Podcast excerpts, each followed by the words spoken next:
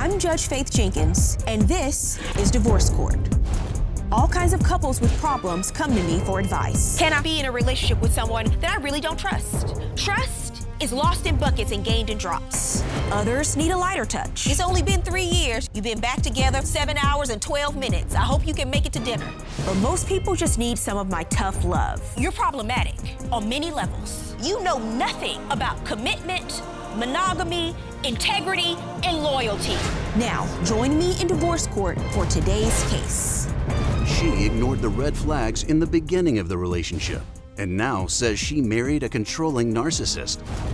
He decided to leave his wife because of their issues, but now says he made a mistake. Will she take him back? That's today's case on Divorce Court. Court is now in session. The Honorable Judge Faith Jenkins presiding. Your Honor, our virtual audience is filled with your super fans. Today's super fan of the day is Dominique from our capital city, Washington, D.C. It's amazing to have you with us today, Dominique. As my special guest, I'm sending you an autographed copy of my book, Sis, Don't Settle. Your Honor, this is the case of McCoy versus McCoy. Thank you, Juan. Miss Gwendolyn McCoy. Yes, Your Honor. You have brought your husband, Mr. Mark McCoy. Yes, Your Honor. To divorce court today. The two of you have been married four and a half years. Yes. You are on the verge of a separation, potentially a divorce. You're here, ma'am, because you are trying to decide whether to move forward or save your marriage. Yes, Your Honor. But first, I'd like to start with you, Miss McCoy. Why don't you start by telling, giving me some background and telling me what brought you to divorce court today? Yes, Your Honor. About five years ago, I met Mark. Um, I was his waitress. Mm-hmm. I'm into hospitality. Mm-hmm. I met him at, at an after spot and we exchanged numbers. There was so many things that I admired about him. I automatically start to look into being with this man. Mm-hmm. And after we established a love relationship and he told me that I was his queen, I felt that that was really what it was, and I was gonna stop at nothing to make sure that we got married and had a happy life. And so you did get married. Yes. But you said the life hasn't been so happy. What do you have to say about why you ended up here, Mr. McCoy? Well, ma'am, um, I don't trust her. That's one of the things. I didn't, you know, we, we went through a lot of things where she was just doing a lot of things where I didn't trust her. So I ended up leaving the household, and, and when I left the household, she still started doing other things and going on dates with other men and stuff like that. So that's why we're at this point right now. Mm. So it's been a huge breach of trust, according to you. Yes, it has. When the two of you met, you said that early on you thought you established something special and you had an agreement when you started dating. So you were at, you were at a restaurant, you were having dinner. That's how the two of you connected, and things moved pretty quickly after that. Actually, they didn't move quickly at all because I felt that he was someone of a spiritual background.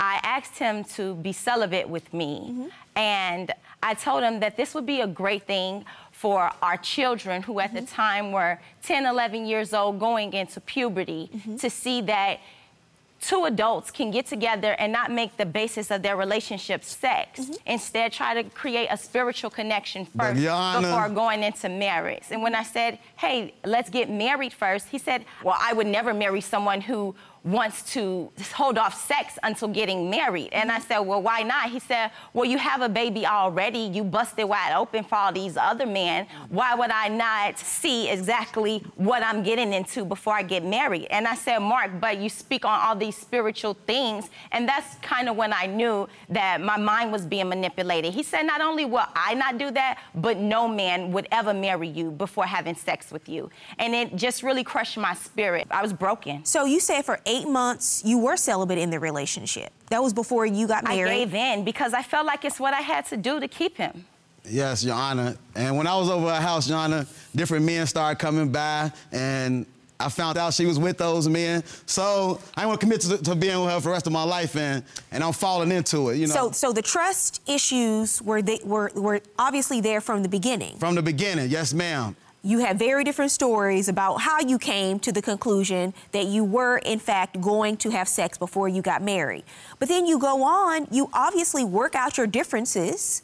whatever you thought about it, whatever you thought about it, because you proposed. That's true. That's correct. You asked her to marry. That's because that's after I got it, and then I, I kind of realized, okay, it ain't it ain't that bad, you know. So, you know, at, at that time, I was okay. I'll go ahead and marry you. so you know? that's what precipitated your marriage. It ain't no, that what bad. Right, yeah. precipitated our marriage was the fact that as soon as we did and I gave in, I got pregnant right away.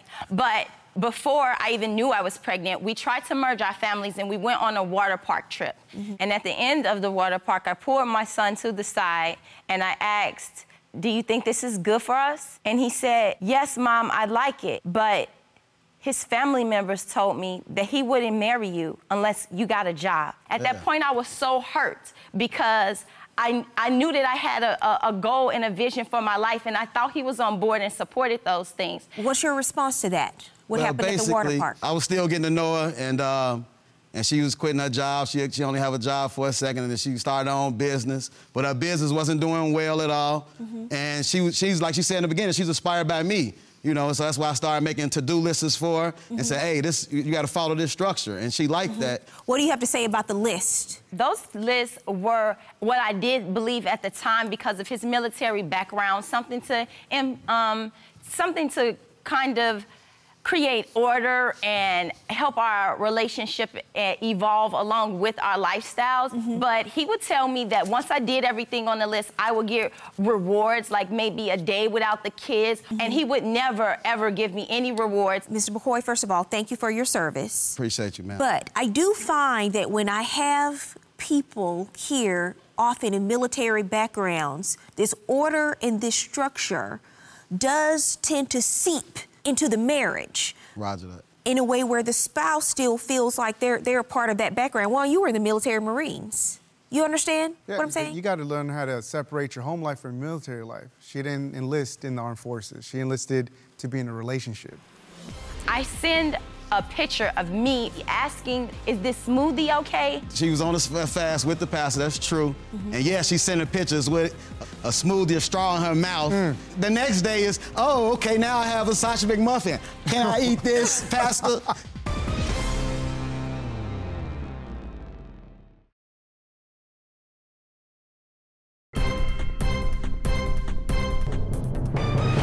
It's beyond military. I believe he's a sociopath. He brings our family together and we say prayers and he wants to end them in Mark Prophet name, amen, mm. instead of Jesus' name. See, I that's the said, problem. I said, why do you think that we should, That's this the is problem. blasphemy. And she said, that's the black woman's problem. That's she black always problem. thinks that It she is. needs to honor mm. God more than she needs to ho- And that's the honor her truth. husband. And that's what I And that's why so many oh, black That's what I women is believe. single Hold on, to hold this on, hold on. day. They don't have no man because they don't know how to reverence their man better than they reverence God. what do you have to say about that, sir? I, I totally agree with that. I believe that that's the, that's the problem with black women, especially, is that they have oh. more faith in Jesus than their own husbands. And they always, oh, Jesus, he, he cut the lights on. Oh, thank Jesus for, for paying the bills. No, I'm the one who went to work. Are you saying that they should pray in Mark, the prophet's name? I do. Sometimes I do do that. I do say that. Because I'm the one who's praying. Jesus Now- is not praying. I'm the one who come up with this prayer. Okay, And now- God is using me within listen, that time. Listen, listen. I'm no TD Jakes when it comes to my biblical knowledge. Roger that.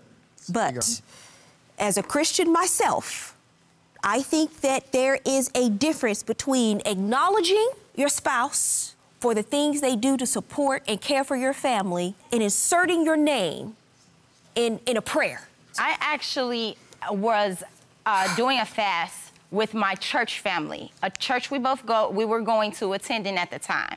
I send a picture of me with a smoothie asking the pastor, a man of God, hey, even though we're not eating until four o'clock, is this smoothie okay? Later on, he brings it up in an accusation against me and says that I send sexy selfies to men. I said, what, what, what selfie are you talking about? I saw the one that you sent, Pastor. I said, the one with me holding a smoothie? He said, still, your face was in it. It was a sexy selfie. Now, that, that sounds uh, ridiculous, but what happened was she she was on a fast with the pastor. That's true. Mm-hmm. And yeah, she sent sending pictures with a smoothie, a straw in her mouth. Mm. The other picture the next day is, oh, okay, now I have a Sausage McMuffin. Can I eat this, Pastor? You know what I'm saying? So I'm like, hold on, why you gotta send pictures with it? Hold on, why you gotta send pictures with it? Why you can't just text them that? And I'm on the fast with you, so why you didn't send me these pictures? So the two of you are obviously very religious. That's Yeah. been a big part of your marriage, Right, correct? Yes, ma'am. You Yes, said you tried to take your mind off things and you went where? to the uh, strip club. No, not you, Mr. McCoy. Yeah, yeah, I went to the strip club. That's, That's where I where met I her at. So we I actually thought you did said meet. you met we, she actually met. We, we met when she was uh, a waitress. But after that, Uh, we left and went to the strip club and we saw each other again. That's where we exchanged our numbers at, at the strip club. Well, I just knew y'all were gonna say you left the restaurant and went to church. I, I'm shocked that you that it was the strip club. But then you said that you got into an argument and you left and you went where? I actually went to a hotel and I stayed there for a month. I go to the massage parlor. She on a date with a guy at the massage parlor who owns a local bar. She on a date with him in a month of her husband leaving. Where did you start dating other people during that time period? What? No, I'm not dating anyone, nor have I She ever was. dated anyone. This massage parlor was not a private place. Mm-hmm. Me and that guy were in two separate cars. I happen to They know came that. together. I saw Hold them No, I hold happen to on, know that talk, guy. Did you go to this massage parlor? Did you plan to meet another person there at the same time and the two of you get massages? No. So you showed up at the same time as a person you referred at the same date and, t- and same time and it was just a coincidence? That's what I got It was. when you were there's there doors. and you When I was showed up, there- did you know that she was going to be there? No, I didn't. I had I was coming there with my brother. She's walking out, her and the guy sat in the car together after No, the we massage. did not. McCoy, And then Mr. I asked her, I said, I said, man, I asked him, I said, how was y'all massage? He like, it's cool. He rolled off. And I was If like, he so you, I said, off, Miss how I did you said, stop me? hold on. Miss McCoy. I'm like, what made you invite him? She's like, well, this our first date. So I'm like, okay. I'm like, you know, I left it alone. Like, go do your thing. You know what I'm saying? So that made me move out completely. That's when I went and bought my own house. And I was like, you know what? She moved too And fast. And you're saying you she never said me. that? No. So you what- can what's so li- interesting see the is- this hysteria is- is fabricated. He said the guy rolled off and then Okay, he stop. stopped me. I We asked were- yeah. Hold on, hold on. Y'all was. Stop. Hold on. Stop. I went live because I was just constantly getting belittled. he was condemning me really bad for not doing something on the to-do list. What did you? What happened after you saw the live video? I got actually created a video after that.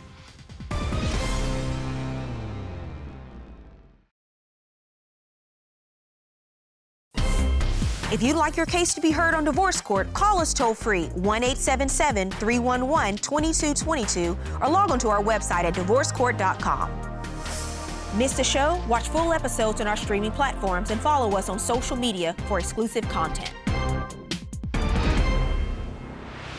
We've talked about a few different scenarios that have happened over the co- course of this tumultuous marriage at this point. And I've asked very specific and detailed questions, and both of you have given very different answers. So one of you decided to come into court today and perjure yourself. That's true. You went on social media and Yes, went live. I- Who I, did that? I went live mm-hmm. because I was just constantly getting belittled and and he would tell me things like I'm no Michelle Obama, I'm not his Michelle Obama, constantly uh, compare me to his uh, workers at his office. I just told everyone that bullying is not cool. One day he was eavesdropping on my conversation with my grandmother and he came in and then he said, who was you telling all our business to? And I said, I was just talking to my grandmother. And he said, Well, I guess it's okay if you could talk to your grandmother since your mother's dead. No, I didn't say it like that. Uh, That's but I told exactly her- how he said it. I agree with her talking to her grandma. She talking to everybody, as you can see. Like she said, she go on live and tell our business. And she'll talk to all her family members. So now. You I tell her, don't her talk to your sister. Don't talk to your single friends. Mm-hmm. Don't tell everybody on, on social media. But, okay, I understand your, your mother is not here, passed away. Mm-hmm. I understand you talk to your grandmother. But I, the things you're telling your grandmother, I want to know if you're talking about me and you're talking about stuff in our household. Mm-hmm. And that's exactly how I said that. Let me I see the submitted video. the you sub- live video. Let me see the video. I'm just gonna be transparent, you know. I've been being bullied for years now. Years. The day he left me, the night before, I had had a dream that he was condemning me really bad for not doing something on the to-do list. I would do the to-do list and we would grade them. It became like a manipulated thing. Hmm. What did you? What happened after you saw the live video? Actually, I never seen a live video. Everybody just started calling me like, Mark, are you okay? Are you okay? They're like, man, your wife just told everything on on. Because the video was how long? The video was about an hour long of her just talking about me, bad stuff about me. She didn't mention anything that I've been mentioning today about herself. None of that, mm-hmm. you know. So I was just, I got actually created a video after that, and my video basically stated, oh, okay, I'm, i could talk bad about my wife, but I'm not gonna do that because I'm the type of person like to keep our stuff in the household mm-hmm. and we resolve it within our household. Mm-hmm. Which is best when you're going through a time like this, very challenging time, because you, you do have a child together. Yes, we do. Four year old, right? Yes, ma'am. Yes, Your Honor. And so you're navigating this space, you're navigating this separation, and feelings are hurt. There's a lot of anger, there's a lot of emotion, and you, you have to be able to work through it without putting the general public and pulling the general public into the mix and you getting all of these unsolicited opinions and statements and comments from people who don't know what's, well, what's felt... been the inner workings of, of, of your marriage.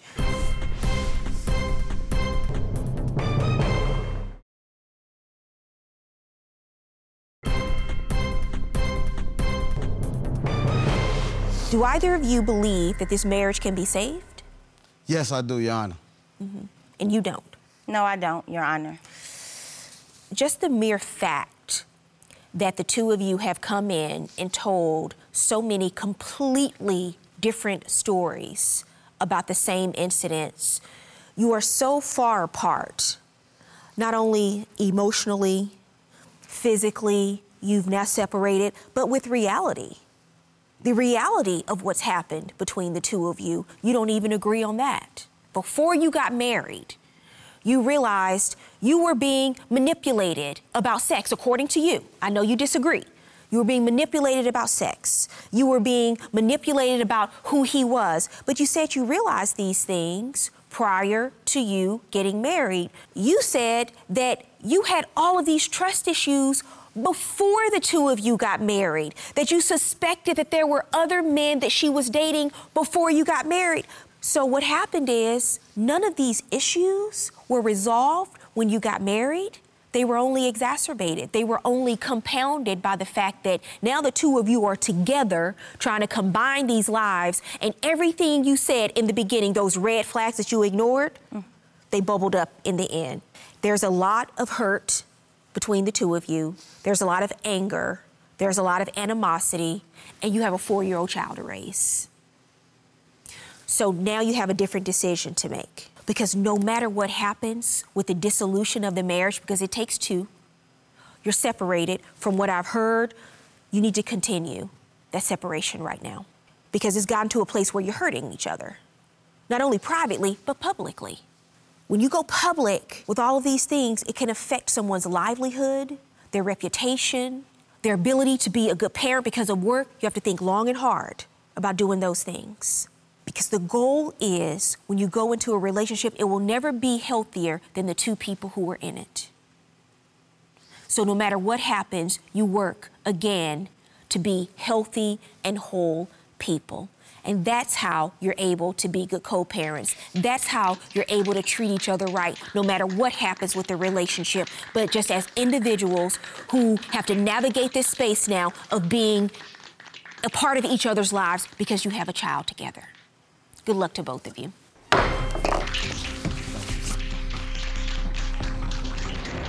The best advice that Judge Faith gave today was that I did see the signs in the beginning, and I am taking accountability for that, and that we do have to do what we have to do to be better parents. I think the best advice that the judge gave was for us to remain in separation and, and, and try to build from that and, uh, and keep everybody out of our business. Moving forward to work on myself, I'm going to stay um, doing the things that I've been doing, continue to build my business and take care of my son and raise him to, to the best of my ability without a father in the home.